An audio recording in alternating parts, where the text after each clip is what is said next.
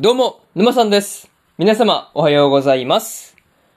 今回ですね、僕たちのリメイクの6.5話総集編ですね、の感想をですね、語っていこうと思いますんで、気軽に聞いていってください。というわけで、早速ですね、感想の方、入っていこうと思うわけですが、まずは、一つ目ですね、後悔していたら、というところで、京也がですね、芸大に行かなかったことを後悔していたところですね。まあこう10年前の大学を選ぶタイミングに戻っているという、まあ、夢みたいな出来事が起こってました。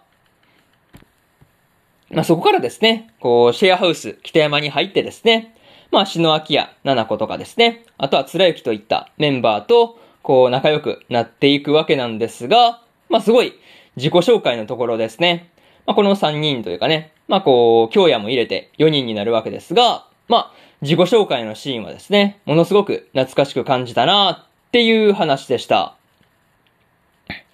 それとで、それとですね、京也が10年前に戻った時の混乱ぶりですね。まあ、これもなかなか見ていて、ああ、なんかそんな感じだったなーっていうところで、懐かしく感じた話ではありました。そう。なかなかね、なんか懐かしい部分が多かった感じではあるんですが、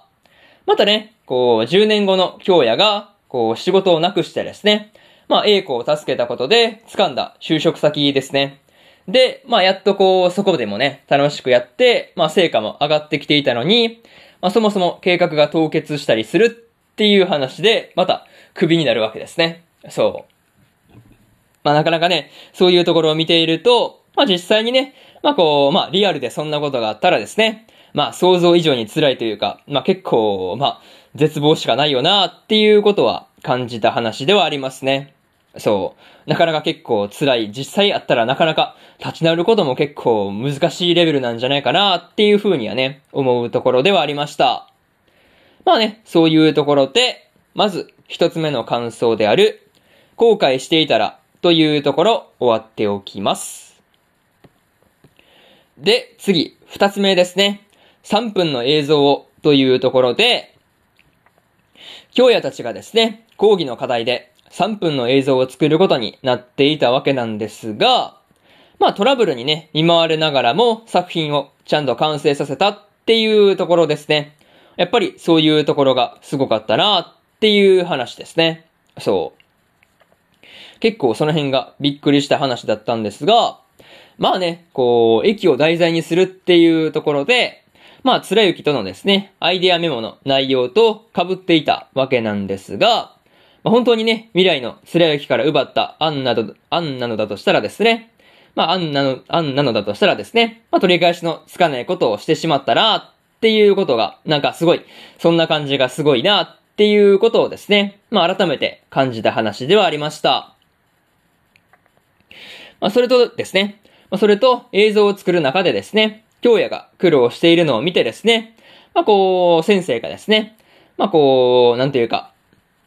まあ、制作に悩みはつきものだっていう風に言ってですね、まあ、そこから、まあ、こう、創作に関わるすべての人間がクリエイターだっていう風に言っていたわけなんですが、まあ、この創作に関わるすべての人間がクリエイターだっていう言葉に関してはですね、まあ、何回聞いてもですね、名言だなっていうことをね、思ったりしましたね。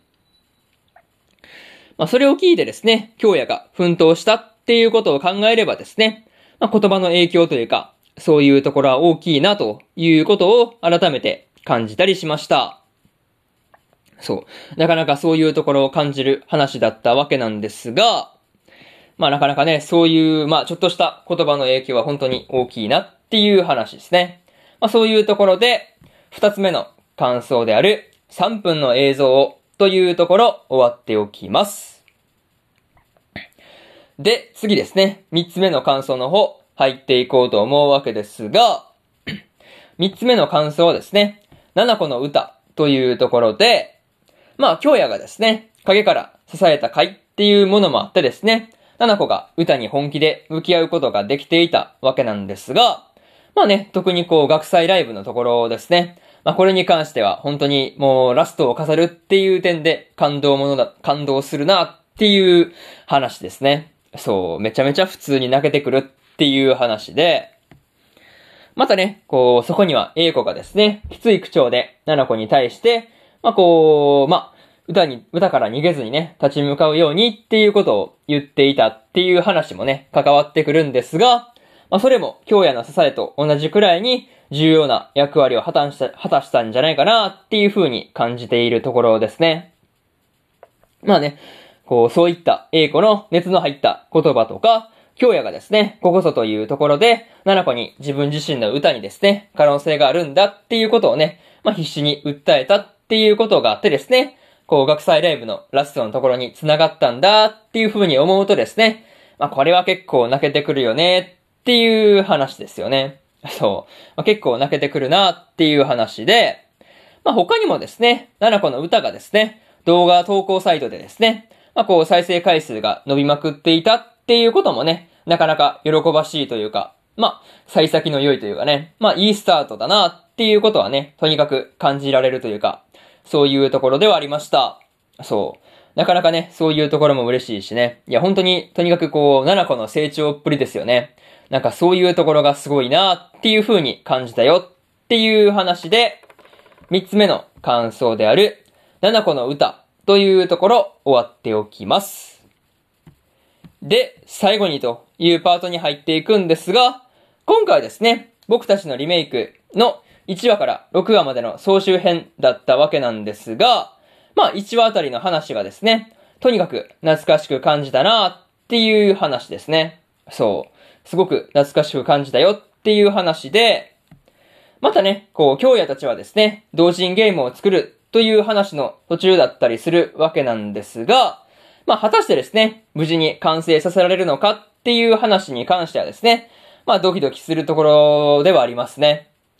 またはですね、つらゆきの婚約者である、さゆりが押しかけてくるっていうところで終わっていたんで、その続きですね。その続きの話も気になるところではあるというところですね。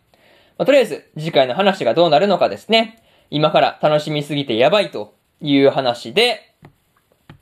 今回の僕たちのリメイクの6.5話総集編のですね、感想の方終わっておきます。で、今までにもですね、第1話から第6話の感想をですね、それぞれ過去の放送で語ってますんで、よかったら過去の放送もですね、合わせて聞いてみてくださいというところと、今日ですね、他にも2本更新しておりまして、精霊幻想記の第6話の感想と、ピーチボーイリバーサイドの第7話の感想ですね。この2本更新してますんで、よかったらこっちの2本もですね、あまあよかったら聞いてみてくださいという話と、